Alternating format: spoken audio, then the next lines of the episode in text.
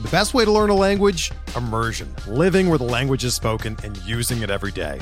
But if that's not in the cards this year, you can still learn a language the second best way, and that's with Babbel. Be a better you in 2024 with Babbel, the science-backed language learning app that actually works. Don't pay hundreds of dollars for private tutors or waste hours on apps that don't really help you speak the language. Babbel's quick 10-minute lessons are handcrafted by over 200 language experts and help you start speaking a new language in as little as 3 weeks. Babbel's designed by real people for real conversations, and their tips and tools are approachable, accessible, rooted in real-life situations and delivered with conversation-based teaching so you're ready to practice what you've learned in the real world. Here's a special limited time deal for our listeners. Right now, get up to 60% off your Babbel subscription at babbel.com slash bluewire. That's 60% off at babbel.com slash bluewire, spelled B-A-B-B-E-L dot com slash bluewire. Rules and restrictions apply.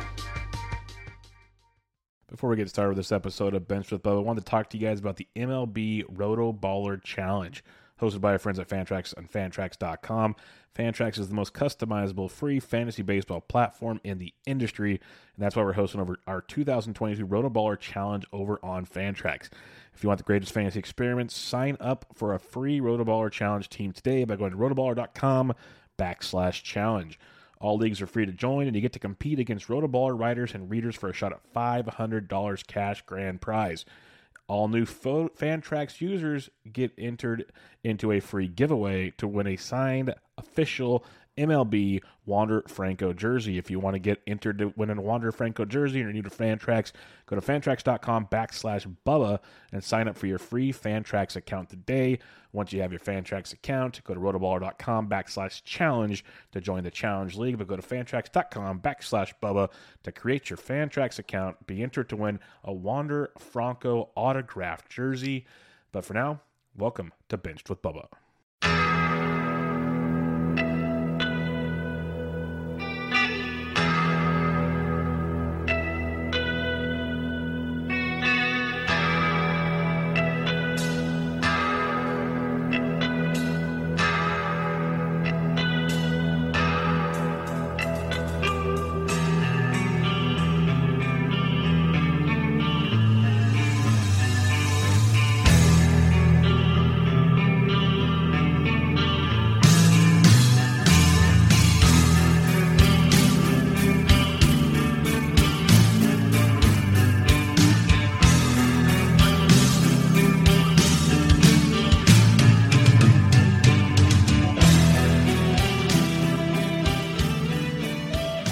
And welcome back, everybody, to another episode of Benched with Bubba, episode 447.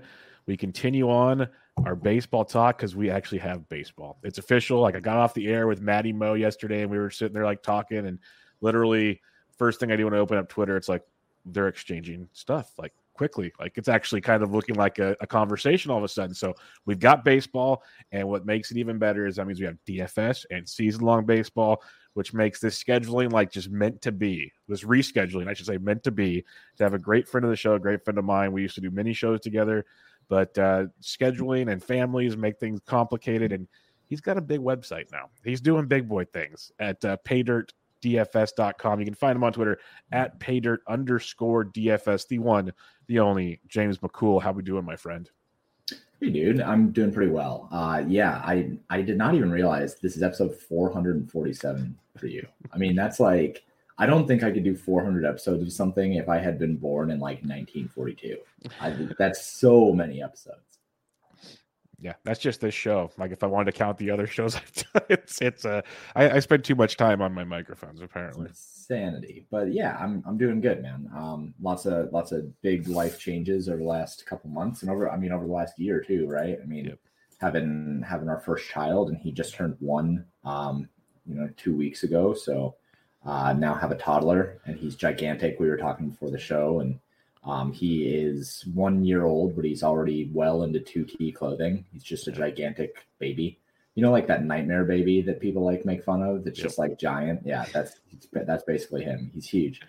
Um, we live in Nashville now. We we live well Tennessee. We live farther away now towards the East Coast, and um, getting used to that. And yeah, baseball starting back up. That's huge because we were, you know, super worried that baseball wasn't starting. And I love baseball. You and I both know that I love baseball as a as a DFS sport and as a fantasy topic, um, just because the modeling is so fun for it, and, and it's one of my favorite models that we built. So happy to have that back. And yeah, I uh, I have a site that I've been running for a while now, paydirtdfs.com. It was paydirt.ghost.io, um, and then I closed that host down because I didn't like the membership opportunities. Like the, the membership stuff was weird on it.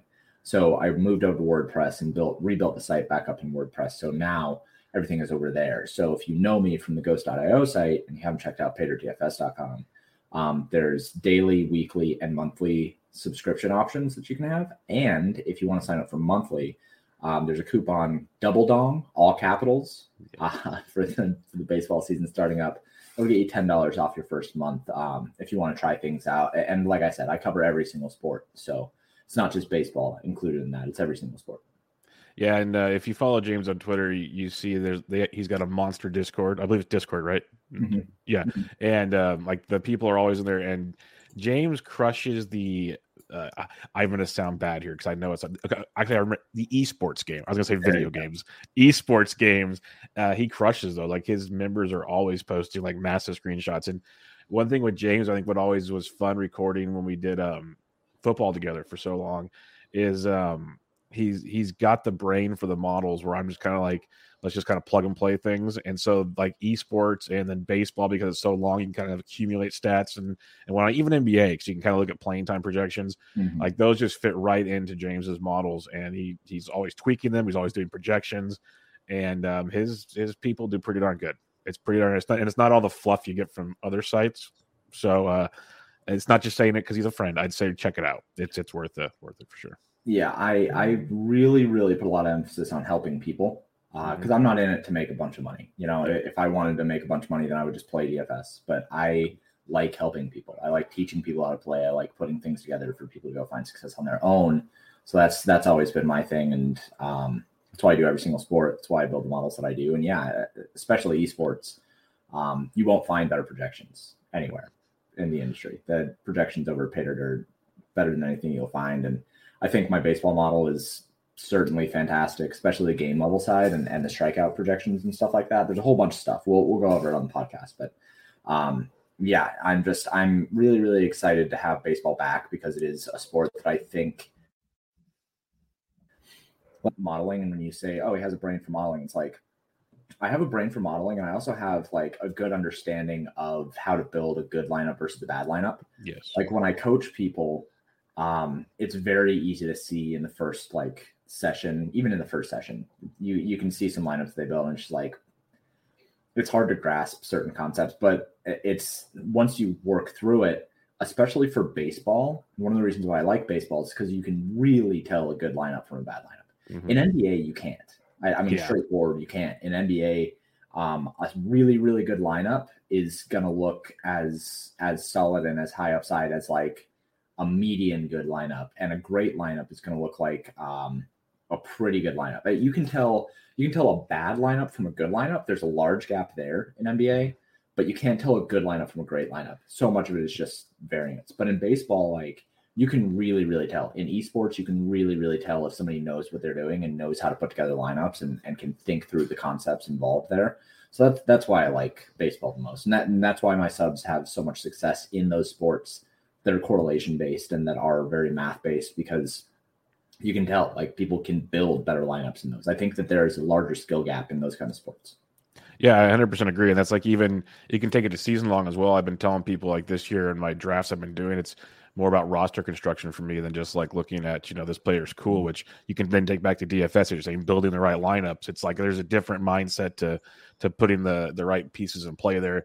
If it's an ownership thing, if it's a projection thing, if it's both, like depends on how you want to to go about it. And um, you you you've got a great brain for that. That was one of the really fun parts when we were doing the football and talking about like why you would say like, okay, this guy is sure he's probably going to be the better play, but ownership wise and potential projection, like you know, max projection upside, mm-hmm. I'm going this route and this is why, and blah blah blah. And it, it makes so much sense when you're able to grasp that concept. And and we talk about it, and we will talk about it more. Some people just have a hard time grasping that because it doesn't feel good sometimes. Like the lineup just doesn't like Mhm. look aesthetically pleasing to them because and, and those are the people that live in the mid cash world. And it's like if you want to win the GPPs, you got to be willing to go out there and look at the grand picture. And before we get into a little more of that, uh, something that talks about your lineup construction and stuff along those lines, you wrote a book with uh, Blender. Why don't you plug that real quick? Yeah, uh, we've had this out for a while, but we have an audiobook uh, called Theory of DFS. If you go to theoryofdfs.com slash masterclass, uh, it's a 14 hour long seminar type book. I, I mean, ben, Blender and I, um, Blender HD, who you guys know, um, Jordan Cooper, him and I wrote it out. And at first we were writing it in an actual book form. And then we decided it would be much better to have it in kind of like an audio back and forth type podcast type thing. Um, it just makes a lot more sense and people can can work through it a lot easier. It goes over every single concept you could possibly need to find success in DFS. It goes over um, goes over roster construction. It goes over how to build projections. It goes how, over how to look at range of outcomes. It goes over all the math involved, but it's not super mathy. Like I, I want to point that out. It's not like we're throwing formulas at at you. The, the only formulas that I think really were in there that I talked about were like we went over the formulas for expected value and we went over the formulas for Kelly Criterion, but outside of that, a lot of it is kind of trying to put together examples that make a lot of sense that people can grasp and then apply it to DFS. And I, I, I have not heard a single person who has bought it and said that it was something that didn't help them. I've only heard good things, which is awesome, cool, great. That's that's the goal. But um, I, I do seriously suggest that anybody who wants to get better at at DFS and at skill games in general, go pick it up and listen through and listen through it multiple times because it's it's a lot of content. It's really really good, and we we put a lot of work into it. Yeah, definitely check all that out. Um, we've talked about it before, but for the new listeners or some just wanting to recap, we're going to kind of go over our, our DFS, like how to, you know, the cash versus GPP mindset and, and stacking and stuff like that. And then we'll dig into your site as we go. So let's just have some fun here. You don't like to play cash a ton, do you? Um, Not, not as often. it's boring. Yeah. It's boring. So I play when I play now, um, I used to play to make money, like like everyone on the planet started out playing DFS because they wanted to make money. And now I play mostly to test my models and kind of like have a little bit of skill expression, if that makes sense. So Mhm. some people like to go to the movies and spend 25 bucks and go to the movies. Some people like to go out and do this, that, or the other, go to, I don't know, the aquarium or something. Mhm. Um, I like to to build lineups and test things out and, and try things out. And that's that's my entertainment sometimes. Um, because like we have a kid, we can't go out every night. So Yeah. I, I like to do things like that. And um, cash games are, while they are a good part of the portfolio, if you are trying to grind out money and actually make money over the course of a season, I do always heavily suggest that people play cash games to mitigate their losses in GPPs. Mhm. But um, if cash games are not your vibe, uh, I totally understand. I the cash games are fine. It's just they're it's boring. Like the, the lineups that you build, you look at them and you're just like, oh yeah, this is just what everybody else is going to build, and then you just put in a lineup and just you just go with it, and that, there's just no skill expression to it. Yeah, no, that's the like NFL's the worst at it because it's almost like it's a one v one at times to kind of make things work out, and that's just like wanting to pull out teeth. But uh, you know, you can still definitely, like you said, you can build a bankroll, maintain a bankroll, but you're not gonna, you know, retire on cash games type Well, situation. And and I build cash games in a very very unique way. Uh, most people will go over and they'll use optimizers and they'll they'll optimize things out and try to find the best projection combo. Um, and I actually prefer to build based on ownership. So I take a a market value approach, meaning that I basically want to build a lineup that makes it so that I have the highest owned players across the entire slate so that people who are not on those really chalk players have to beat the consensus. So if you play with the consensus in cash games, remember you you only want to finish you don't want to finish first in a double up. You basically never want to finish first. That means that you built a lineup that likely was too high variance for cash games. You mostly want to finish like in the 40th percentile, 35th to 40th percentile. You don't really want to finish first. Um, so my strategy is just to say, okay, I'm gonna if I can get every single player in my lineup over 50% owned, that means that the people who are building those high variance lineups then have to beat the consensus in order to cash. because I don't actually want to beat people. I just want to finish in the top 49 percent of the contest, right? So yeah. um, I, I, take that approach to it, and I guess that that helps a little bit in terms of the skill expression, but um, it's a very very viable strategy, especially in things like NBA and in things like NFL, where NFL, yeah. chalk is very easy to um, build up, and and it is usually pretty successful. In MLB, it's a little bit harder, right? Because the the differences in in variations between players are so high that even chalk players fail at such a high rate that that that doesn't really work. So cash games they're they're harder for me in baseball, but in NFL and NBA, I, I really like to build cash games that way. Yeah, that's how in um, the Discord that I run, I haven't been doing too much NBA of late. Once the COVID wave started coming, I just gave mm-hmm. up. Every year I start NBA, and then once all this injury crap happens, I just like stop caring. It happens every year with me, and um, but NFL that we did that a lot with the ownership deal. It was mm-hmm. like, okay, let's build our lineups, and like we like we'd be on a lot of the similar builds. We just like one versus one, two v two type deals, but a lot of it was ownership based, 100. percent Or it was like, here's the th- top three quarterbacks. Try to take one of these three at least. Here's like so on and so forth, and build. And it was actually pretty darn profitable yeah. overall as the season went. It's like so, it's exactly what you're saying. It's it's if you play the the ownership game you don't have to be perfect because it's one of those if that guy fails well that many people are all failing with you so you're still like not mm-hmm. getting crushed and it's hard to explain that to people until they started seeing it more and more because you know you sit there and there'd be weeks where it'd be like a 70% running back and he'd go out on the third drive with an injury and you're sitting there going like cussing at the moon but you th- you sit there and go, that's 70% of us. Only 49% mm-hmm. of us have to be good to cash. We're still in this, guys. Like it's not over. That's why you played that person. That was the whole point of that situation. So yeah. Think, you mentioned base, math, yeah. Think about the math on that really quick. Like if you have a full lineup of 60% owned players, like every single player in your lineup is 60% owned, that means that if all of them get zeros, you still have a chance. Well, not all of them get zeros, but yeah. like if if all of them do necessarily badly, maybe one of them does well, you still have a chance to cash. Yep. Because they're all 60% owned. So like only 40% of the field can pass those players anyway. Now you're you might not get a full payout, like yeah. you're not you might not fully double your money, but if you do with fully sixty percent on players, like it, it is on the own the onus is on the people who faded the chalk to do better than the chalk, and that's hard to do the entire season.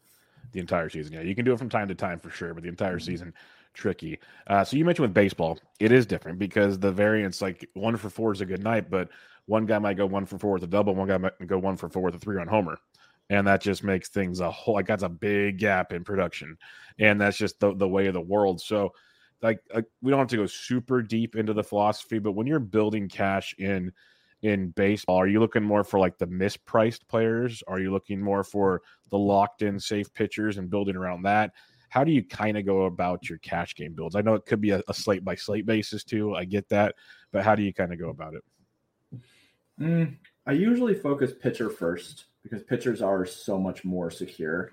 Mm-hmm. And then you you build out. You probably want to have like one of the cheap bats that is going to be you know really really popular. But if you start with if you start with the popular pitchers, if you start with the underpriced pitchers, say that you start a cash lineup with like Gerrit Cole, who is 10.2K or something like that on DraftKings. And then um, like Luis Castillo last year, there was a point when he was like 6,900 or something like that.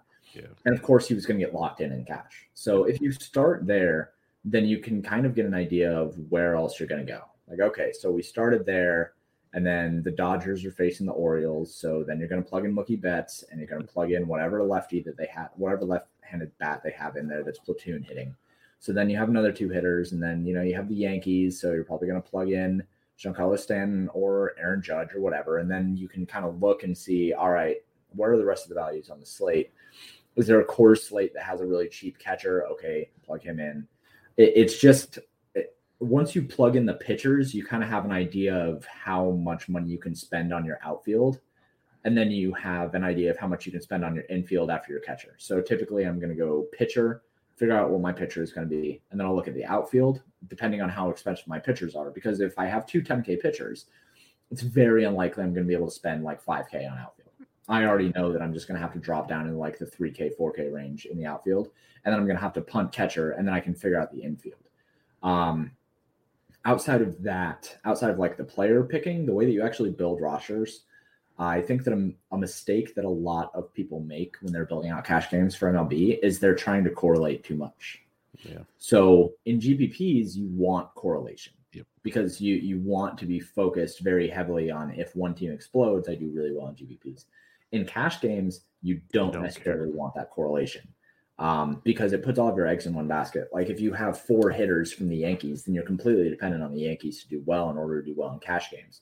But if you only have two, and then you have two from the Dodgers, and then you have two from the Pirates because they're cheap, and you have two, yada yada yada, um, it it reduces the variance on your lineup and it raises the floor. So I think that's probably the biggest thing for cash games is that people correlate too much. People raise too much variance in their cash games for uh, for MLB, but outside of that, yeah, just focus on pitchers first and then outfield. Use your pitchers to defend to define how much you can spend in your outfield, and then the rest pretty much just fits into place most of the time. Yeah, I like the comment on the uh, the stacking for sure because people just they focus on that. It's like, oh, it's just a three man stack. I do four to five in a GPP. I'm like, it's still too many. Like you, like you said, your all your eggs in one basket. If that somehow with the variance, that Orioles pitcher throws seven strong, mm-hmm. and even if they only if even if he gives up three runs, it's not gonna be enough to do a lot for you. So mm. you're you're in trouble, and that's just the, the, brasses of it all. And when it comes to GPP, yes, you want to stack. How do you go about uh, your pitching situation? Are you willing to take more risks? Do you want to lock in good pitchers? I guess it could depend on what stack you want to use because that could be mm-hmm. expensive. But how do you usually go about that? Yeah, usually I look at stack first okay. when it comes to baseball. Um, when it comes to football, obviously you have your quarterback and then you build everything off of your quarterback. But in baseball, um, I do focus a lot more on stacks. So I will go into my stack projections and the models, um, and I'll look at the scoring percentages and stuff, which we'll we'll show that off later. But um, I, I have a metric called eight plus runs, so that measures how often in my simulations a team scores eight or more runs, uh, which is super self-explanatory. But that's really really important for outside yeah. in, in scoring runs. So I'll usually look at that first and, and get an idea. Say um, you know the the Dodgers look really really good. They have like a 23% chance of scoring A plus runs, but they're really expensive. So then you want to look and see well what teams are cheap that look like they're going to score a whole bunch of runs. Um, the Astros are on average $3,900 and they have an A plus runs of 21%, but the Dodgers are like on average 4,500 and only have two extra percent. So I'll probably want to go with the uh, the Astros instead but after I choose stacks, because I stacks I think are more important in GPPs since a lot of people are going to be plugging in certain pitchers. After I choose a stack, the stacks that I really like, I will look and see if there's going to be a bad starting pitcher that people are on just because they want to fit in a, another stack, right? So the the Luis Castillo comment from from before, where he was 6,900, my models hated him at that point in the season. Like I was stacking against Luis Castillo like every slate that I could um, because he was bad. He just he he was missing the the problem was that um, he would get frustrated and then he would start throwing and trying to pump in strikes when he just didn't have the count for it. So batters were just teeing him up just constantly. And even though he throws like 99 100 miles an hour if he wants to, like that doesn't matter if he can't miss bats. So he was going to be chalked to be like 45% owned. So after you've already chosen a main stack that you can put in, and then you identify there's going to be some pitcher that is not really very good that people are going to make chalk just so they can fit in other stacks. Like maybe people were using Luis Castillo to fit in a Red Sox stack. You could still go with the Red Sox and then just stack against Luis Castillo instead with your secondary stack. So it all starts with stacks and then pitchers. A lot of times I just look for upside. Uh, when I go into my metrics, I'm going to be looking at projections, of course, but I'll want to be looking at strikeouts. Um, I'm going to be looking at range of outcomes. So I have a range of outcomes in all of my models. Um, and I and for pitchers specifically, it shows how often they're the top scoring pitcher. It shows how often they reach different fantasy point thresholds, like 10 to 15 fantasy points, 15 to 20, etc.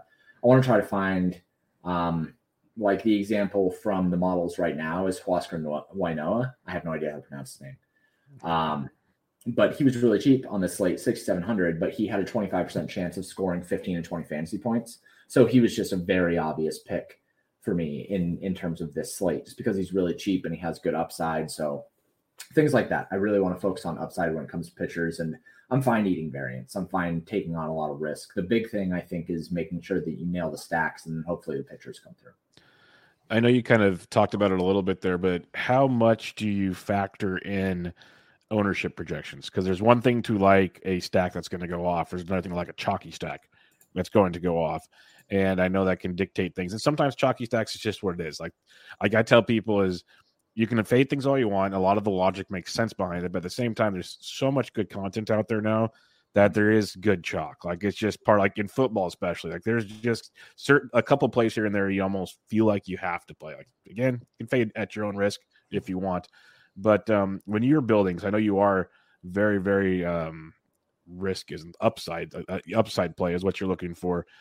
How are you building your stacks? Like I know you play have a list of three or four that are looking like good projections, but maybe do you go to the lowest owned? Do you go to the middle owned? How do you go about that? I don't mind eating chalk when it comes to main stacks. I, I, don't mind eating chalk in general, so long as I know that there's a way for me to find leverage on the field. Yep. So if I am looking at, say, like the top build is going to be something like Red Sox with uh, Gerrit Cole with Luis Castillo. I'll just keep using that example. Um, usually, I won't go with all three of those things. Um, I want to find leverage either in my SP1, my SP2, or my main stack. Um, so if I have Gerrit Cole and the Red Sox, I definitely do not want Luis Castillo. If I have Gerrit Cole and Luis Castillo, I definitely don't want the Red Sox. If I have Red Sox and Luis Castillo, I probably don't want Gerrit Cole.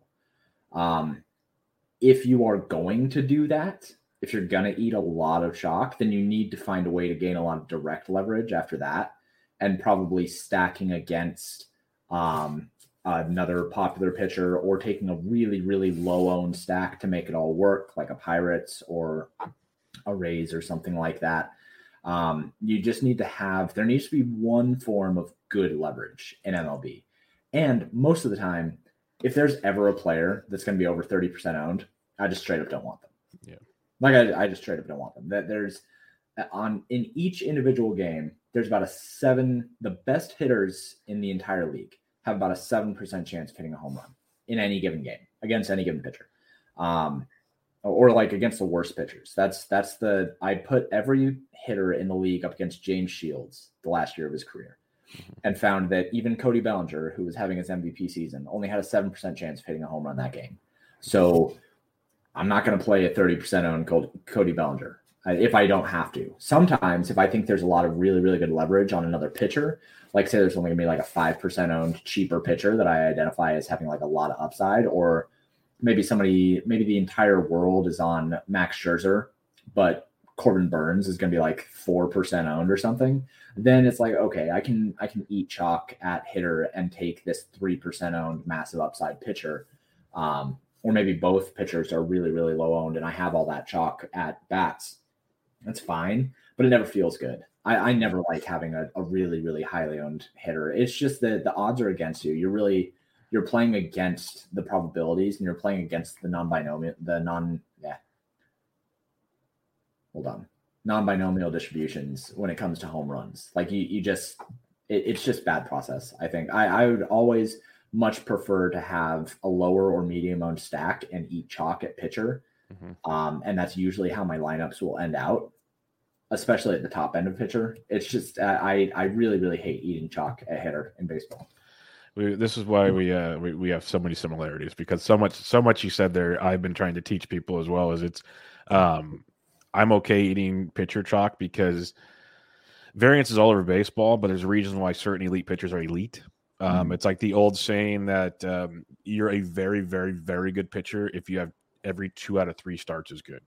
Like that's how like if you just wrap your head around that for a second, like even great pitchers will have a bad start, but they have much fewer of them. Like it's simple. It sounds simple, but people like overlook that so much.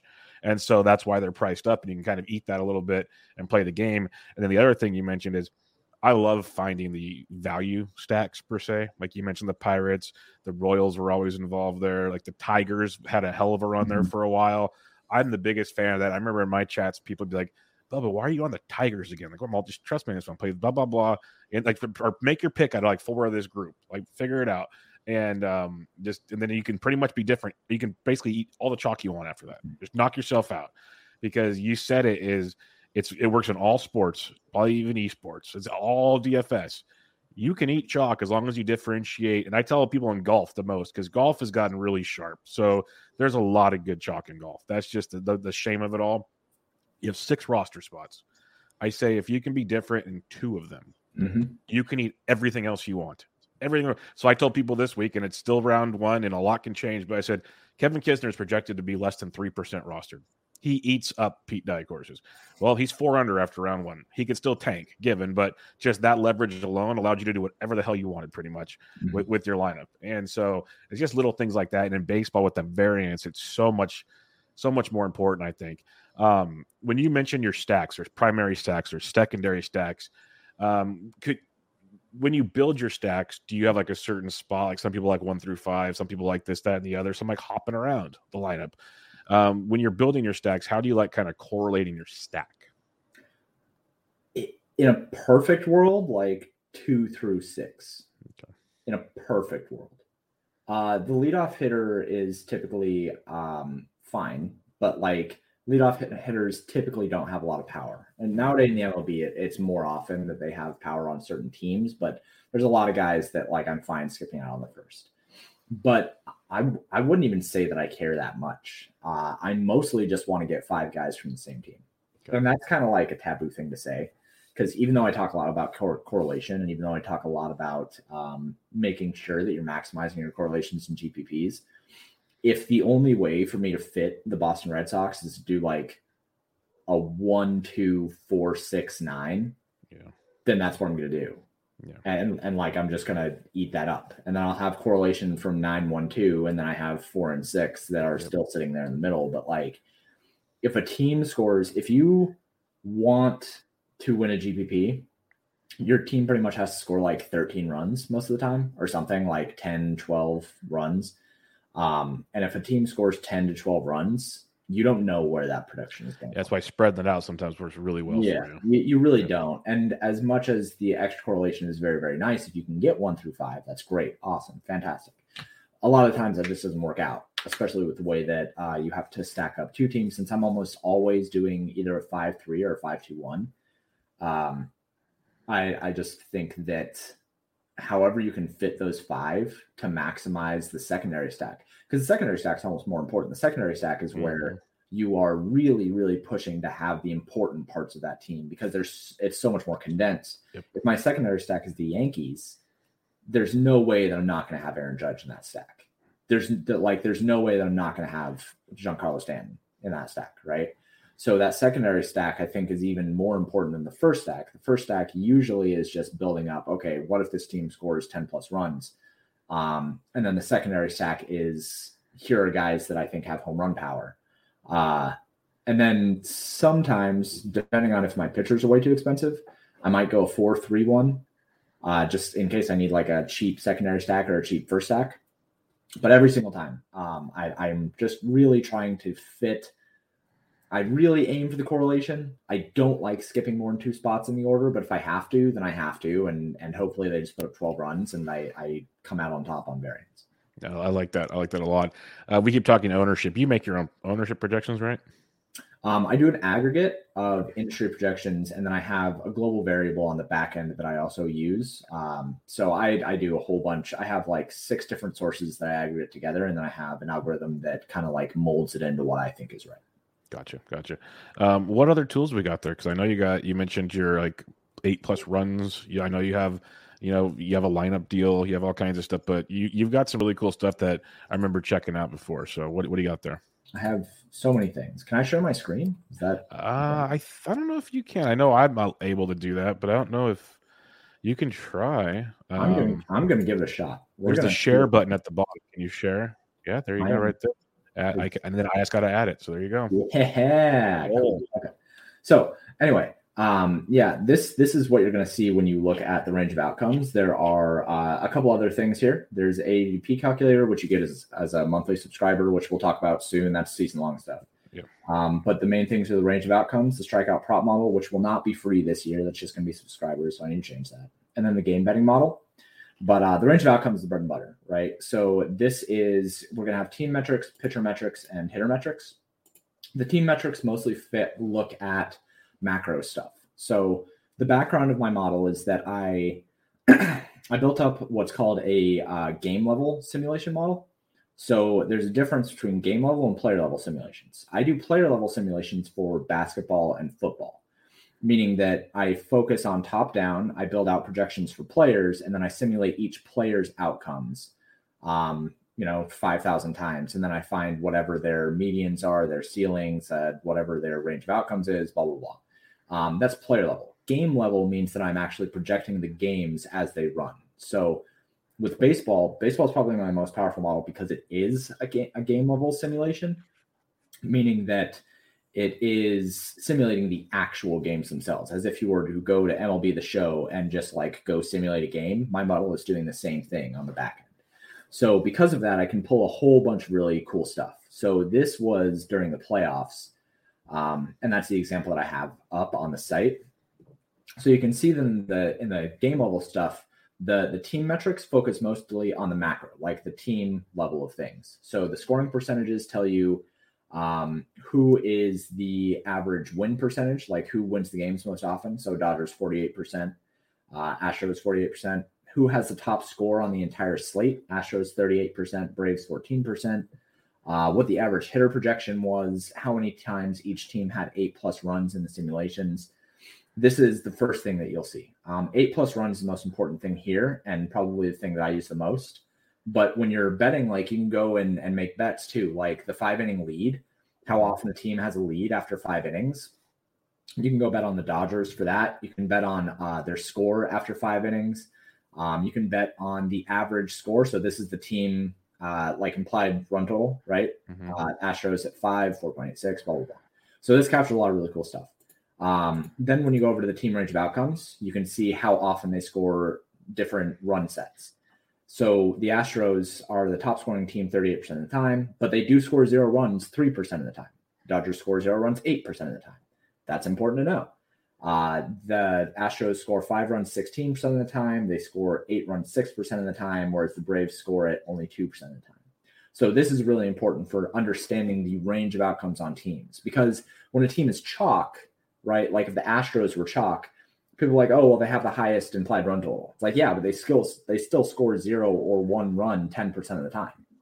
Like that's important to know. There's 10% chance that they're going to just straight up flop. There's a 20% ch- chance that they only score two runs. So that stuff's really important. And then I also have aggregate stuff here um, where it shows how often teams score the the run plus however many. So score more than zero runs 96% of the time for the Astros, more than three runs 75% of the time.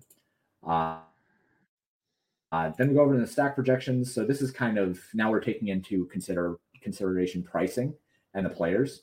So it shows how the average price of the players on the team, and I do DraftKings, FanDuel, and Yahoo shows how many home runs it's projected for in the simulations, average projection, average value.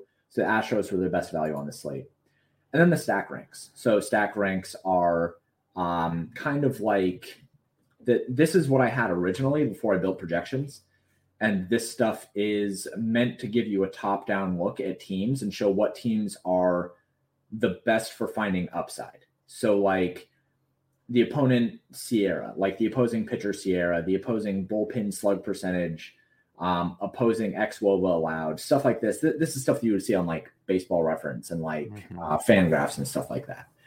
But it's still really, really important to give consideration because like the Dodger or the Astros look like the best uh, stack in terms of value in all the other metrics, but they're kind of like the third down here, right? In terms of the the value rank, they're the third down behind the Red Sox and the Dodgers, um, and that's just because the opponent x xTORM one per nine is a little bit lower. Um, the opponent, like the park effects, are a little bit lower. The IRT is a little bit lower, so important context for those things. I like using all these things together together. And when we get into the actual season and the Discord, we'll talk more about it. Uh, then we have the pitcher metrics. So we have projections, we have range of outcomes. Um, the projections are going to show, again, for betting purposes, you can see how often pitchers are th- are giving up walks, how many hits they're projected for, how many home runs they're projected to give up, how many earned runs. It also gives you strikeouts, and we'll go over and look at the strikeout model here in a sec. But it also gives you projections for each site uh, and then gives you range of outcomes. So how often pitchers are the top overall scoring, shows how often they score five to 10 fantasy points, like Chris Sale scoring five to 10 fantasy points 13% of the time, um, which is over twice as much as Julio Urias does. Mm-hmm. Stuff like that, really important context. And then we have FanDuel range of outcomes, and then pitcher ranks, kind of the same thing as the team ranks. And then finally, we have the hitter metrics. So we have the projections here, which is the main thing now, uh, and then the ranks. So the main thing with the projections that's going to show you hits it's going to show you how the projections are built up. And then it's going to have the projections over here for DraftKings and FanDuel. Um, and then for the ranks, it's going to show you a little bit more context as to why guys would be good. And also, the ranks can give you a really good understanding of unowned players and underowned players for GPPs. Like Jose Siri has a really, really good expected home run per plate appearance. Granted, very low sample size on this dude, um, but still good ex- expected home run per plate appearance. Um, good X slug percentage, good X WOBA, stuff like that. Again, more context for when you're picking players. So that's all the stuff in the actual range of outcomes, which is really, really fun to use. A lot of really good information there. And then we can go over into the strikeout model. And the strikeout prop model comes from the projections as well, comes from the models. And what you'll do is over here, you're going to have a list of pitchers, right? Whatever pitchers are on the slate and then you can put in uh, the bet that you are trying to beat, right? So say that Luis Garcia's was uh, 4.5. Let's say that he was negative 125 to hit that. It's going to tell you what the line odds were. So this line, it's going to tell you what the odds were from the simulation, and it's going to tell you to bet the over or the under. So the line odds here imply only a 55% chance that, that he hits it, but the sim odds were 64%. So it's telling you to bet the over. However, if you were to say put this at like negative 250, then now the line odds are 71%. The sim odds don't think he hits that, so you bet the under. Um, nice. It's a really, really cool intuitive tool. It's very, very strong. It comes straight from the simulations. So this, the important thing to remember is that this is tied into the projections, right? So these pitchers are going up against the hitters in the projections. So that's how the entire model is being being built out. Um, I love using this in the season. It's one of the reasons why I'm most excited for uh, for baseball to come back because I, I love the strikeout. You could use that for um, uh, prize picks. Yeah. That'd be awesome. Yep. Yeah, that's big right there. And then the uh, the game betting model shows everything. Again, this comes from the simulations, but it shows uh, the money line odds for the players. It shows how often I have them winning. So I had the Braves winning over the Astros. Um, the spread odds, how often they cover the spread and how often they cover. So it told you to put down a bet on the Braves over the Astros. So it'll show this for all the teams. Um, you can also type in what your money line is that you're seeing. So say that the, the money line that I have is not the same one that you have. Maybe you have them at like 120. You can put that in and it's going to change it. Um, if the book that you were looking at had the Braves as favorite, say like 175, then now you don't want to bet them because that the, the money line odds that whatever book you're looking at are too high. So all of this stuff is built to be usable and changeable by subscribers. So a lot of the things that I build, you're going to be able to enter in different money lines. You're going to be able to enter in different Vegas information, so you can see what it would look like for you specifically. Because I know that a lot of things don't really fit everybody. It's not a one size fits all. So I always want to try to give people the option to put in on whatever line that they see, so they can bet based on their own terms and based on whatever sports book they're looking at so I don't give out information that can't be used by everybody. So yeah. No, that's pretty sweet. Like um, I just let you keep going because there's so much going on there. But a the, the the range of outcomes and all that stuff for DFS, I love, and I love the fact that you were you were hinting at it there. I know when people join, there'll be more explanation and all this stuff. But like when you mentioned Chris Sale's five to ten point deal, uh, basically gives him a better floor potentially. But then if you looked up at Urias, he had better odds to go higher points down the end. So it's little things like that. The more you get comfortable, and that goes into the proper lineup building, like James was saying, like you start to see different things that stand out. Because yeah, Chris Sale might be the favorite to get five to ten, or the best odds to get five to 10 mm-hmm. and he's and he actually has great odds to go deeper, but. Urias actually, you know, 6% 5 to 10, but you get 15 and 20, 17, and he's got some of the best odds to get 20 to 25 and then 25 to 30. So right. it's like a different, like it's your GPP versus cash potentially mindset mm-hmm. looking at these two. And I think it's a great way without because you know, there's certain sites you go like, oh, here's your cash list of players, here's your GPP list. But now you can kind of see it in front of you and make your own decisions and build lineups. And I think it makes you a better player because you're having to build them not mm-hmm. just having someone hand it to you. Like James was saying earlier, that's one of the things I try to tell people. It's like, I'll lead you in the direction. Like, these are the thoughts I have, and I'll answer your questions, but you need to like put the pieces together a little bit and see where you're coming from. Otherwise, you're never going to learn. And what, like, like James says, I kind of have fun learning and teaching more than, you know, just like plug and play stuff. But I, I think that's cool. There's a lot of really like the hitter stuff, uh, a lot of intriguing, intriguing stuff you got going on there.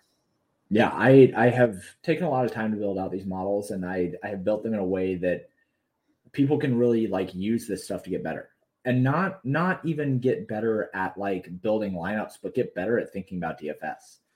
Because when you just look at a median projection, if you look at a median projection of like Julio Urias at 21 and Chris Sale at 19, Like so many people are like, oh well, Julio Urias is the better play. It's like I mean, his median is better, but like, have you looked at how often he actually scores really, really well? Have you looked at how often he fails? Um, understanding that it is a range of outcomes, that it is not just a median outcome. It's not just that 50th percentile. Um, that's really, really important to know. It's really important to build that into your process and have an understanding of, okay, this guy could do really, really well, or he could fail. What ownership do I really want to stake that on? Like, like when we're talking about Chris Sale, for instance, if Chris Sale, or no, let's talk about Framber Valdez, right? Framber Valdez has a 14% chance of getting blown up. My threshold for getting blown up is five points or less in DFS. So he has a 14% chance of getting blown up, but he also has the highest percent chance of scoring 20 to 25. That that's a huge range of outcomes, right? Like he's either going to get destroyed or he's going to do really well if he's really high owned, do you really want to stake a 35% owned pitcher on a 14% chance of getting blown up? Probably not. Maybe not. Yeah. If he's really low owned, though, maybe you do want to stake Much that have a high chance of having a high outcome. Well, it also shows you real, real, quick. It also shows you if he is a 35% stack against him. Yeah, because exactly. he has that chance to get blown up. Everybody loves Framber. We all love Framber. He's great. But if he's 35% on with a 40% chance to get blown up, here's your leverage play right out the gate. Now right. you can go do pretty much whatever you want. So yep. back at yep. you. So that stuff, it's it's just important. I really do try to build my models to make people think about DFS in a more effective way. So I, I think that the the baseball models certainly um, take that to the highest level that I can provide. Really, um, just because this this model is like my baby. It, it's like literally the largest code that I've ever written, and I love it so much it's awesome. Like you put, a, I know you put a lot of time into it, and just looking at the different uh, stuff that you have, and it's pretty intense, and you could and, and you could even you, know, you have the K model, but if people just kind of set some time aside, you can look at the home run props. You can look at a mm-hmm. bunch of things just by looking at your model. If they really want to go hard, because I keep using Prize Picks because that's a great one. Like we've all got like kind of little groupings with them and probably codes and everything, but uh, it's a really good, easy prop bet tool to use. But you can use anything. Any of they all have prop bets, and um, you could do a like like you're on this page right here. Um, the home runs, like the guy that projected home runs or RBIs, because it'll be like the runs, RBIs, or hits and hits and walks or whatever. Like there's different props. You can kind of look at, okay, he's projected to do X and Y. Let's see what he does and and things along those lines, or even just the projected in points, because most of them are scored on DraftKings style scoring. So it, it is a very very cool tool in that regard. So basically, what I'm saying, even if you don't really want to play DFS, but you like to gamble, these DFS tools can be used in that nature as well. Yeah, and I'm really trying to push. I, am trying to build some specific models for Prize Picks as well, um, just because I I know that a lot of people use it, and I I do want to. I I think that the way that I build models speaks very well to the way that Prize Picks needs to be played. So I am trying to build some more things, and hopefully I have a Prize Pick specific model for for baseball when it starts up. It shouldn't take that long to build because I already have all the data in the back. Yeah, so, so you already have everything you pretty much need. Yeah, yeah, yeah exactly. So you're good there. All right. Um, as you can tell on the outline, I said we're pretty much have an open discussion, and we've already gone um, this long. Like, I could sit here and talk to, to you forever about this, but I do want to yeah. get to your season long stuff. So, do you have any final thoughts on this? Because this, I, I, I, I always sound like I'm kissing your butt, but it's very, very impressive, especially because for me, as someone that kind of does my independent thing, I love how you've done that. There's like a bunch of big sites, and there's a lot of friends we have with these big sites. Mm-hmm. Like, they're great people, but the fact you've done this on your own from like the ground up, like your baby, like you said, I think it's truly, truly awesome. Yeah. Uh, I mean, closing thoughts like I, one of the benefits of joining the site and being in the Discord is that I don't have a lot of subscribers. I have people, I have a dedicated group and I have a small community that really does want to play and get better and understands how to use these models. So if you want to get better and you want to learn how to think this way and think in a range of outcomes and not just like plug in picks, then I, I can't think of a better place to do it. I really do think that I build a good fostered community that that can teach people how to be better at, at DFS. So, um, especially with with models like this, and like you said, uh, I, I've been doing it by myself and I know my models in and out. And, you know, hopefully one day I can I can hire an intern to run these things for me because it does get Oh, I see your uh, tweets sometimes, like when there's stuff going uh, on, you have I can only imagine when there's multiple sports going on and stuff. It's like, ah I have 14 different models that I run. Yeah. 14. You That's you have done 447 episodes of of your podcast and just this podcast, and I have probably ran thousands of different slates in yeah. in just the last couple of years. So it, it is it's a labor of love for sure. Well, and people just to like real quick put it into more perspective with the wonderful NBA pro- product we have. Every time there's a late scratch before lock or something, he has to rerun the model to see how it affects things. So you know how chaotic that sport is these days. Just put that into perspective for you. But at least baseball, knock on wood, you usually get lineups like an hour or so before lock, so you can kind of get that kind of rocking and rolling. But uh, let's talk season long. Let's have some fun here because I find this stuff very, very entertaining because, and, and it goes back to your DFS mindset of being kind of contrarian on things. Um, your tools are great because they do point out very good points. And I laugh because when you post them, it usually is like stuff that rubs quote unquote the majority opinion differently mm-hmm. and i enjoy it because i like making people have to at least think about it. Like let's think about why is this the case? And so let's talk about it. You have like an a, an adp model i think is very very awesome. So uh, elaborate on that for some people. Yeah. So i when i look at season long i'm gonna i'm gonna take a different approach at nfl season long this year. Um, but when i look at baseball season long i don't think that you really have to work that hard and I, I don't want to work that hard when it comes to baseball season long because I don't think that you need to. I think that a lot of people make a lot of really, really easy mistakes just because of their biases and just because of name value and just because people want certain things to happen and people don't have a really good concept of like projections up against each other. So I went out there and I developed something called adjusted ADP, which is a model that uses an algorithm that creates similarity profiles for players and holds them up against each other and then develops a new ADP for players. So where they should be drafted based on their similarity profiles.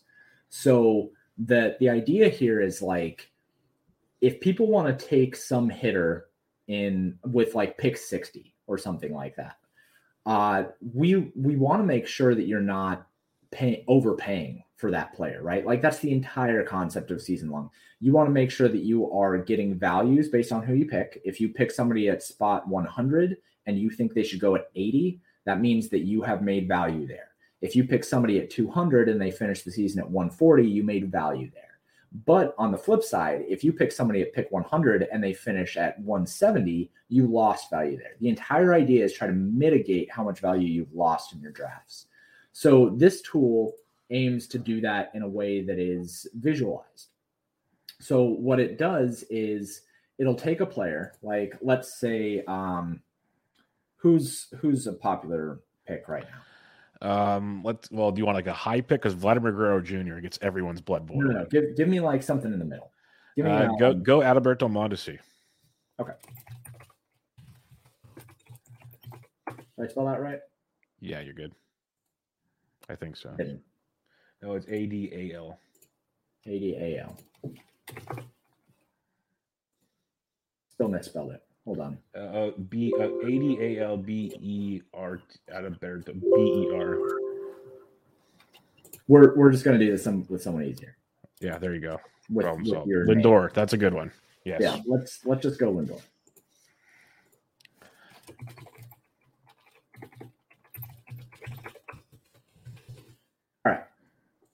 So when we compare, oh, what this so, is doing so cool. is saying, one, he's he's valued correctly. His ADP is 42. Real, real quick, which which ADP are you using?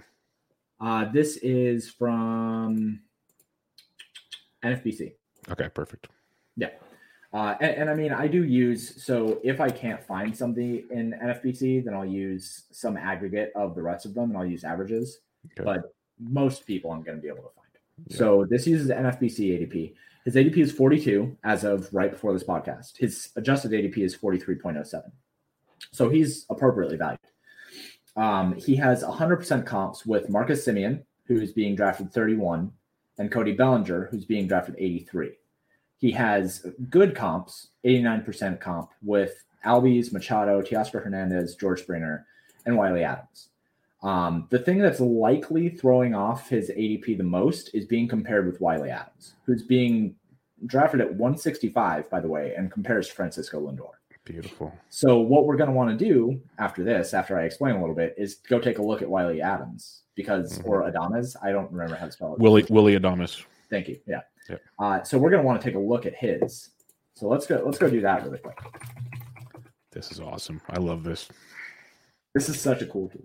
It is. It really because I love one of the things I love the most, and I literally talked about it on the show last night. Was I love being able to compare players where you can find value in a draft because I think it makes you mm-hmm. build the best possible team possible. And I, have mentioned biases so many times on that show. Like your opening statement to this is almost like exactly what I said on last night's podcast with someone else. It's I, I love that's why I love this tool so much. It's it's so important. So we we're looking at Wiley Adames here. So his ADP is 165. His adjusted ADP is 143. So there, right there, is automatically we think that there's a value here. The reason for that is because look at these comps, right? Oh yeah.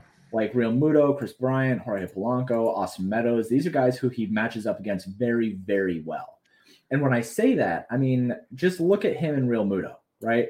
The average 256 versus 252. OBP 332, 325. Slug 440, 440.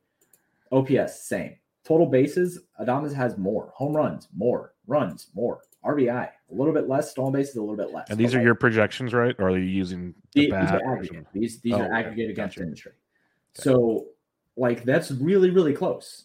Uh, and I understand that JT Realmuto is a catcher and positional scarcity and whatever, but the, the idea here is that they are basically the same. It play. opens your mind to other possibilities. so sure. if you are building out based on a category league, like a five cat or something like that, and you can get Wiley Adames at 165 rather than taking Kris Bryant at 81, why would you ever take Kris Bryant? Yep. In that case, like uh, that, you're going to get the same stats, same stats, or projected to have the same stats with Willy Adames as you would with Jorge Polanco at 99. That's why so, like Polanco and Dansby Swanson are great comps because they're both shortstops. So yeah, like you exactly. can straight up just look at those. If people want to like get nitpicky about positions, mm-hmm. there's two guys right there. Yep. So you're you are either, and you can look at this two ways, right? You can either say you are overpaying for Jorge Polanco here, who has essentially the same projection as Wiley Adames, or you can say that you are underpaying for Wiley Adames at 165 because he has the same projection close enough as somebody like Jorge Polanco. So the way that this works, when we are looking for comps, we have the threshold here. So this is saying, and I have little tooltips in here. Um, it's looking for a 10% match between each one of these categories. The proximity is how how many matches it needs to have in order to be a comp for a player. So we can actually adjust those when you go get a subscription to the site, a monthly subscription, I should say, because I, I have sold this tool in the past for $35.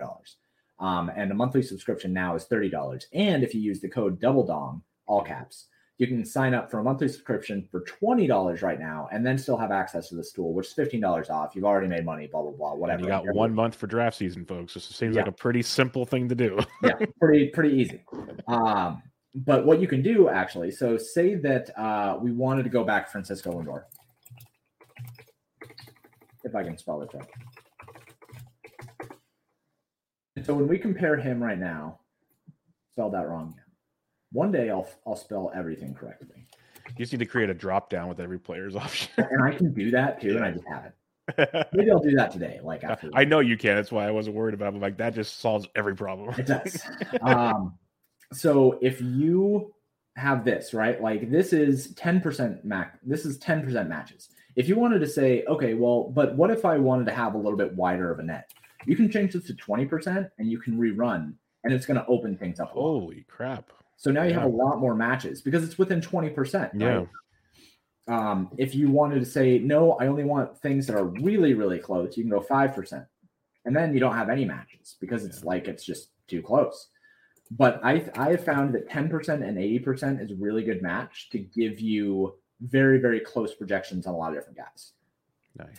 Um, the other cool thing that you can do, say that you think that Francisco Lindor is better than this, right? You can go over to the user boosts. You can go into this drop down and type in Lindor here. Then you can give him boosts. Say that you think that he deserves a 10% boost to his average. Say that you think that it's a 5% boost to his slide. Basically, what James is saying, you can you can make your own customized projection, basically. Yeah. Yeah, yeah. exactly. Say that you think he's going to steal 10% more bases and have 10% more runs. And then you go over into the comp sheet and then you run. And now it's going to give you a little bit better of an adjusted ADP. All of so a sudden, now, Jonathan India shows up. That is really interesting now. It's a whole different set of players. That is interesting. I like this. So that's one thing. I, I, I, hate being to cut you up, but that's one thing that we talk a lot about with these projections, and you aggregate them, which helps a ton. But it feels like playing time is the toughest thing to predict. So you can do like playing or like projection per plate appearance, basically. Yeah. But if you believe someone's going to play 20 more games just because you know what the the computer made the projections doesn't understand how a situation on a team changed for playing time. Now you can adjust, like you're saying, boost them, and that opens up so much more. Uh, yeah, that, that's a cool little tool as well and that's that's a new thing added this year. Um, I wanted to make sure that people could have that kind of control, and we've been doing hitters on this, right? But you can do pitchers too. So, um, say that you wanted to look at pitcher comps. Um, you don't have to change anything else here. You just type in the pitcher, and now you're going to say compare pitchers instead. And then you can see, okay, Joe Musgrove, ADP of 90, adjusted ADP of 92. Looks pretty good. But then you look through this list and you say, oh, well, Tarik Skubal is on this list. He's at 184. Let's see uh, how he looks when we run this. Tarik Skubal. Hey, his adjusted ADP is only 145. So he looks pretty good. He looks like pretty good value here. Um, and then you can do that for you can do that for anybody that you want um, when you're looking at just individual things. And the, these are the things that I post on Twitter. Whenever I see somebody like saying, "Oh, well, why would I want this guy instead of this guy?" and then I go and I do this, and I say, "Well, because of this." Mm-hmm. Um, and sometimes people have a really good point of saying, why would I want this guy over this guy? Sometimes people are kind of having some biases there, or they mm-hmm. think that the boosts need to be applied or something like that. Like um, Vlad over at uh, at FTN, he was talking about how he thinks Cody Bellinger should be so much better this year. So I put in a 10% boost and everything, and then it matched what he thought he should have been drafted at. So things like that are really important. But I, I well, I like that because it's not just us changing the projections like we think is a lot of the times when you draft, you've done so much research, you know the game, blah blah blah. You're sometimes taking guys on the assumption that hey, they had a down year, but I expect them to do this. So again, you're changing the projections per se. Yeah. But like what Vlad's thought is, well, you know, Bellinger had a messed up shoulder. He's recovering from last year. Now he should be healthy. He might not be the MVP, but let's look at him as like a in between the MVP and just the garbage that was last year and like you said you boosted it a bit and now it's like okay this is vlad's conversation obviously on twitter those conversations get strewed right. but um, like you just took two seconds out of your day and blah blah blah boom now it made yeah. sense to the world yep exactly so cody bellinger for that example he has an adjusted ap of 79 if you just use his base stats but if you go in here and you boost him to whatever you feel like boosting him to we'll just boost him 10% across the board here Then we run that again. Now he has an adjusted AP of 15, which is miles better, right? Like, but he's projected really, really well against guys like Luis Robert, Kyle Tucker, Manny Machado now, rather than being projected guys that he was before. So okay. it, it's just a it's a really, really good way to get a look at the uh, the comps that you can make and the values that you can find. One of my favorite things to do on this really is to like compare and then see guys that compare against these guys that look good and then rerun with them. So say somebody like Ian Happ, right? Ian Happ has an ADP of 220 right now, but he's comparing pretty well with Cody Bellinger. So then when I run him, look at this value. Like his his oh, ADP wow. is 220. His adjusted ADP is 117. He compares to Yelich, Kris Bryant, and Austin Meadows. And you can get him 220th. Things like that I think are really, really cool to do with this. Um, but this is only one part of the tool, right? So this is comparing individual players against the rest of the league. You can also do a run of uh, all of the hitters or pitchers within a certain range or the entire thing. Okay, that's so, kind of what I was wondering there. That that makes it even cooler because when you're drafting, obviously, I'm in round 11. Mm-hmm. Well, I'm mm-hmm. not going to jump 100 picks, but where's my value? Okay, that, right. I like that a lot. Cool. So you can do pitchers and hitters individually. Like, say that it, we only wanted to look at the top 50 pitchers. You can put in 50 here, and then you can go pitcher ADP run, and this is going to look at the top 50 pitchers based on ADP, and it's going to compare them against each other. So you can see here, like the model, which by the way, last year the model was on Robbie Ray. This year it's Jose Berrios. Like that makes me feel good because I have a ton of Jose Berrios already. It so. loves Jose Berrios Let's this year. Go. It compares him against all the aces. It thinks that he's the guy who can break out and find that ceiling. It's always been a consistency problem, so it loves Jose Berrios this year. But when you're looking at this, we just ran the top 50 pitchers, right? So in the top 50 pitchers, it finds that the two best values are Shane Bieber and Jose Berrios. The worst value right now is Gerrit Cole, whose ADP is 10. He should be taken 29th overall. Walker Buehler looks like a really negative value as well. So his ADP is 18, his adjusted ADP is 50. So you can look at this and look at just pitchers or hitters. You can do that either way. Or you can go in and you can build a full draft board with a full AEDP run. And this takes about 45 seconds to run because there's a lot of That's a lot of stuff. And and and while it's running real quick, um, just so people know, the projected values it's based off the pro- aggregate projections correct so it's not like james has a complete bias right. against certain players before they start coming with the pitchforks going hey no blah blah blah is so much better it's right. legit just like he's not even factoring into this basically this yeah, is just, I don't care. this is just the numbers I, I don't care at all i don't yeah, care about okay. I, I, just want to make that clear to people be like this has nothing to do yeah. with this like this is legit just the numbers talking mm-hmm. this is just math it's just math talking so uh and, and like to to take that even farther this is based on draft value. So the important thing to remember with that is when we're looking at, um, or no, it's based on auction draft value. Sorry, auction draft value. So the important thing to remember that is that the higher picks are much more valuable than the lower picks. So it's going to say that. Like if you have, say, Fernando Tatis Jr., model hates Fernando Tatis Jr. It has him as the worst value overall on the entire thing. Uh, has him being taken 38th overall, and people are taking him first. So he's a massive negative value. But he only has a difference of 37. Whereas, like, uh, let's find another person who's around the same. So Freddie Freeman's being taken 14th, but his adjusted ADP is 45. He's not near as negative of draft value just because he's not taken first overall. You have to dedicate so much of your equity into that first overall pick that taking somebody like Fernando Tatis Jr. is a massive negative value in this model just because of the way that he comps against other people. But this is a full draft board, right? That's like this is going to go through 500 players and and show you guys who should be taken much higher, guys who shouldn't be taken much lower, et cetera, et cetera, et cetera. And then you can actually sort it by that, right? So you can take this sort and you can sort by value. Shohei Ohtani the top value overall, and that's because it counts both his pitcher and his hitter stats. So, so caveat there. But then you have Adolis Garcia, Hunter Renfroe, Jon Gray, Yusei Kikuchi, Bobby Witt Jr. These guys are all really good values in drafts. You can then sort by negative, so you can go smallest to largest. Oh, Jazz not Chisholm my Jr. guy. No. Oh well, this this is actually this is the naming convention thing. So this this his because his adjusted AP shouldn't actually be a thousand. It's just because it uh it's the wrong name. So if you were to have Jazz Chisholm, which I'll fix after this podcast, um, it, it probably wouldn't be this negative. Okay. But then you have CJ Abrams, you have Ronald Acuna Jr., who should be taken 38th, Devin Williams, Salvador Perez, who has been kind of like trendy because he had that year last year. Models don't think he's going to have that year. So him being taken 38th, he should be taken 109th overall.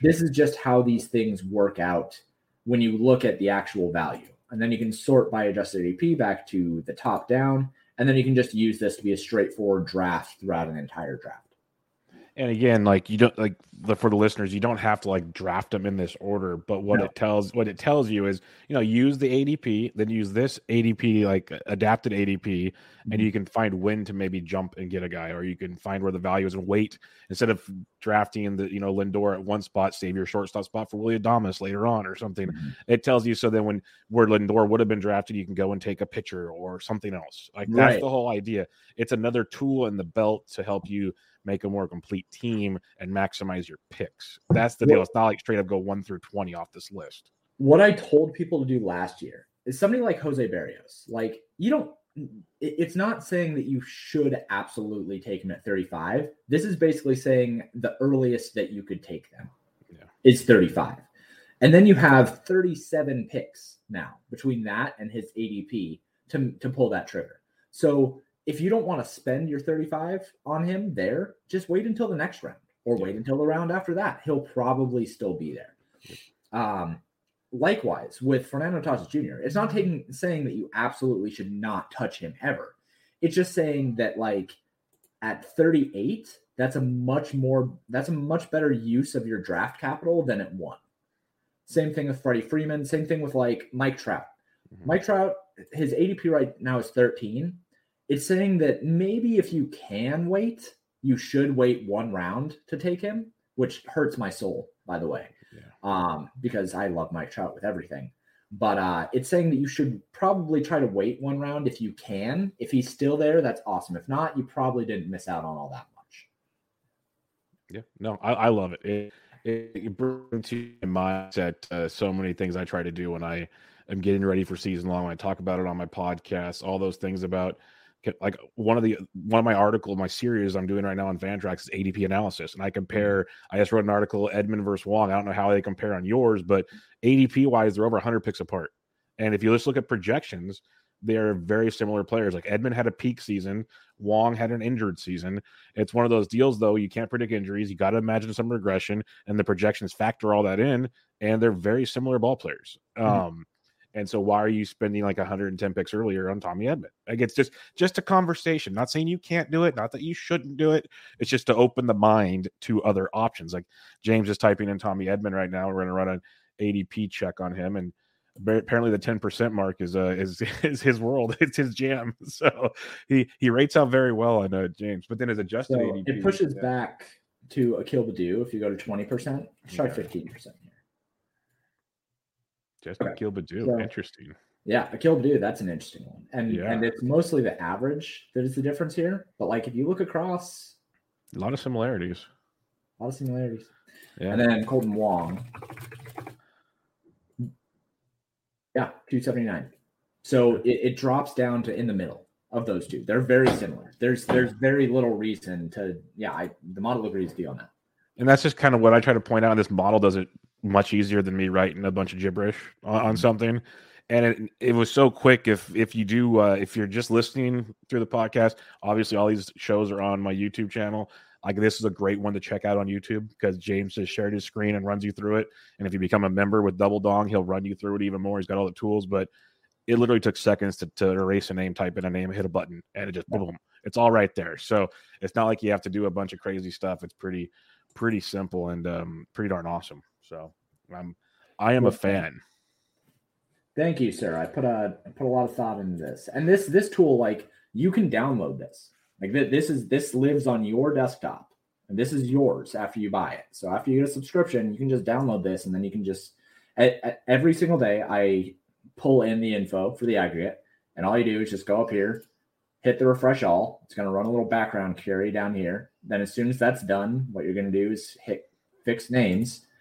And then that goes through and fixes things like the Jazz Chisholm issue, which I'm going to add him after this but then you're good to go. Like it's all updated, all the ADPs are updated, all the projections are updated, everything's updated. So it's it lives on your desktop. You can do whatever you want after that. That's pretty darn awesome. Pretty darn awesome. Um, do you have anything else going for season long? Because this is plenty, honestly. This gets you everything you need to do. But do you have any plans to do more with season long, or are you uh, sticking with this? And then when when season starts, it's DFS season. Definitely sticking with this. Uh, I think this is more than enough in terms of like setting you up for success in drafts and especially in best ball. This is a really, really, really good tool for best ball. And that's a great point. I didn't even think now, about it that way. Now yeah. that the season has been officially started and like ratified, I'm going to be jumping into into best ball contests and using this for every single draft. It's just it, it's so good, especially for best ball, just because you can make those choices very, very easily and you don't have to do the waiver wire stuff afterwards, right? So you're just building a team based on this stuff and then just letting it ride. Um, and and that's that's more than enough for that kind of thing. I, who knows? Maybe I'll have somebody come in and guess right or something like that in the middle of the season for for waiver wire pickups. But after DFS starts, it's full DFS. I wish that I had more time for for other stuff in season, but I just straight up don't. Yeah, I get it. Trust me, I get it. Uh, them the things, but you do the DFS so well, I wouldn't really want to go too far from there. Yeah. Um, let's hit up a few listener questions, and we will uh, wrap this bad boy up. Our buddy Yancey Eaton says, first off, high sex spots. Um, has James scra- scrap scrapped? I think he meant scraped, but scrapped anything from a data standpoint this year that just didn't yield the results he was expecting, or ended up being just a massive waste of time. Yeah. Okay. So I was thinking about this because I, I, saw this question on Twitter, and I think the main thing that I tried to pull in was MMA data because I was going to try to. That build, could be tricky. I could see that being tricky.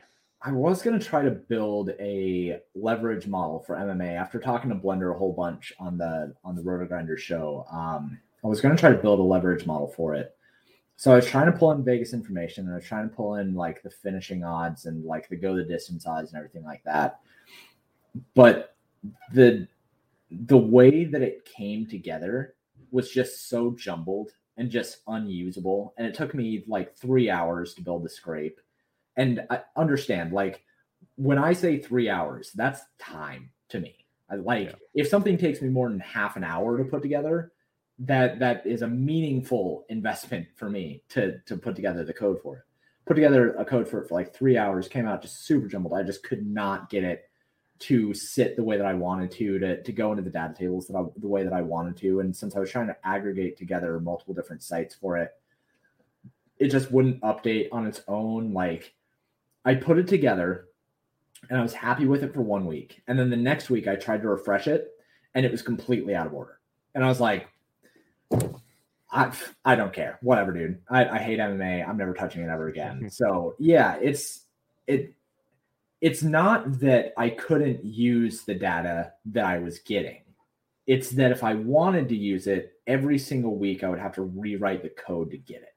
Yeah. And from an automation standpoint, it's not the purpose after a while. The purpose I is just, the purpose is to build the model or code that you can click a couple buttons and boom and just have it. supposed to do. And just have it. Yeah i'm yeah. building a i'm building a madden sims model right now that's just going to oh, be you just you click de- a button. you degenerate oh man. refreshes everything in the model. And uh, like that's the goal. You press three buttons and you're able to build a lineup and that's fine. If i'm going to build for a niche sport that's what i'm going to do.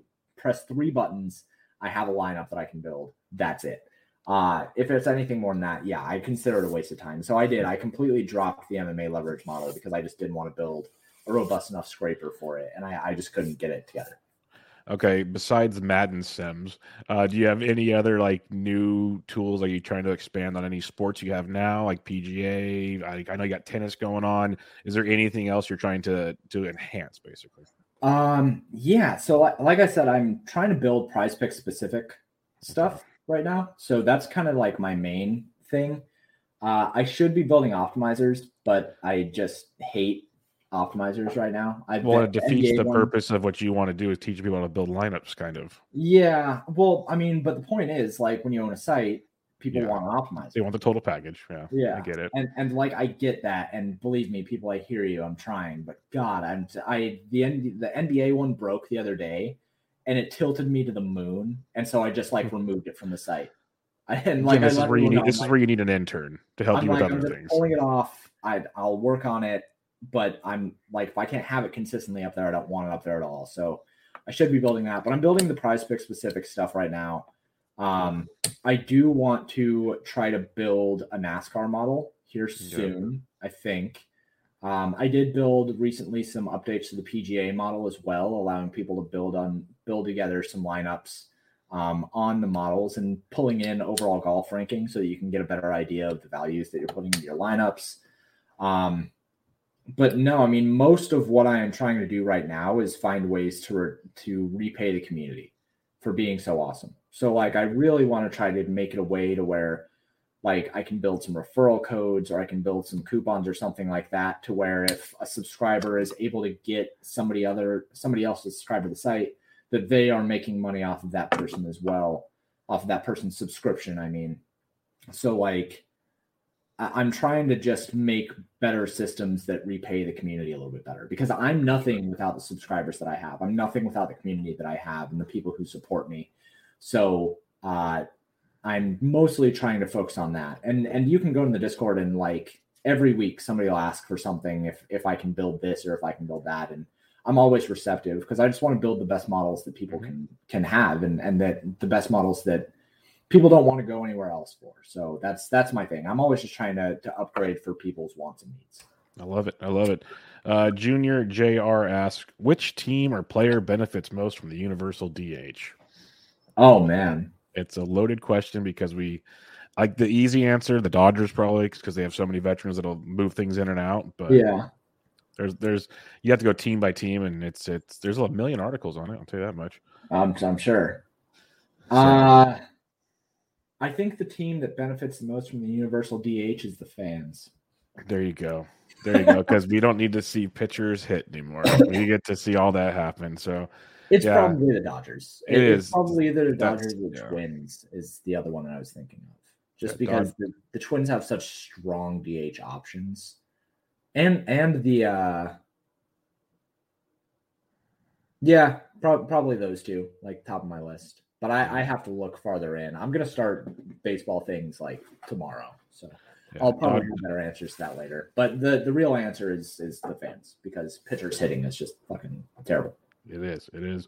And then Nunya Biz asks, he's got a 14 team OBP keeper league, $300 budget um, for 30 players. He needs one of these remaining keeper options. So out of these guys, who would you like to keep? Kyle Schwarber for $11, Votto for $11, Mitch Haniger for $11, Alberto Mondesi for $14. It's an OBP league, so Schwarber and Votto are much better in OBPs. Mondesi's an injury mess, and Haniger could be an injury mess. Schwarber. Yeah, I like, I like Schwarber a, a little bit more than the other ones. I think for me, it's either Schwarber or Haniger. I'm not. I'm not keeping Votto. I know that because like I just don't think like it's so hard to turn back the clock like he did last year and do it again the, the next year. Last year, I think is is very obviously a, a, a, regression waiting to happen year and a super big outlier. So I I don't trust Votto this year. Um, Mondesi, obviously, the upside is just massive on him if he can ever just stay healthy. But I, I don't know. I, I guess it depends. Like it for me, it's probably that's hard. It's between those three, but it's hard. I think it, it has a lot to do with the rest of what your lineup looks like. If you need upside, you have to go with Mondesi. I think. Haniger is fine. Schwarber is fine. Schwarber's not going to do what he did last year, where he hit a home run every single day either. Um, I think Mondesi has the most upside of them. I think that Schwarber has the best floor, and I think that Haniger is a fine option. It's likely between Schwarber and Mondesi, depending on if you need floor or upside from that player. Yeah, I lean uh, I lean Schwarber there for sure. Votto, I love. If it wasn't a keeper league, I'd say go ahead and grab Votto, but yeah, he's not going to be long for the tooth much longer. It right. could happen this year, as as James said. So it, it's probably Schwarber or, or Haniger for me, and I'd probably go Schwarber just because even the, if the home runs cut back, which they should, his OBP skills are pretty darn elite. Yeah. So um, I, would go he's, that. He's definitely the best floor of, of yep. those four. Most definitely. Well, James, this will wrap up another wonderful time chatting with you as always. Uh, before we head on out of here, again, plug the site, plug your promo code, plug all the good stuff you got going on. Yeah, paydirtdfs.com. Again, that is the new site. If you know me from the ghost.io site, then go over to paydirtdfs.com. Uh, if you sign up for a monthly subscription with code DoubleDong, all capitals, uh, you'll get 10 months off of your first month. You can check out all of the models. Uh, again, it's every single sport, it's not just baseball. So everything that I offer there is included in the subscription. If you have not already bought Theory of DFS, go buy that. It'll make you a better player. Everything that I build is is to make you a better player, and um, the Discord is free. So if you want to hop in that, um, I tweeted out a link today. I'll tweet out another link uh, after this for the Discord. But uh, you can find a link to that on the site as well under the navbar navbar for Discord. Um, it's free to be in. We talk all day, every day in different channels um, very active. Lots of people help. So yeah, just all all of those things, all the things, and happy happy day that baseball's back. Yes, happy it's back, and I'm happy to chat with you, my friend. So everybody, make sure you check him out again on Twitter at Paydirt underscore DFS and check out the website paydirtdfs.com. As you can tell, lots of great stuff that um, you can do to become a better season long player for your draft season, and most importantly, a better DFS player. Um, it's a big, big brain James has over there, and he's got all the goods, not just for baseball. That's the that's one of the best parts as well. Is you might sign up for baseball and you get all the other sports, and all of a sudden you're like, you know what? It's Thursday and we have a three game slate. Let's see what esports are going on, or let's see what like, and all of a sudden you're addicted to this. Like it's that's the beauty of it because some sites it's a sport by sport specific thing, and that just kind of I think is a silly model. So check it all out, and uh, we will do this again sometime, James. I appreciate it. Yeah, we will. We should. We should for sure. Everybody, this was Bench with Bubba, episode 447 with the one, the only James McCool. Catch y'all later.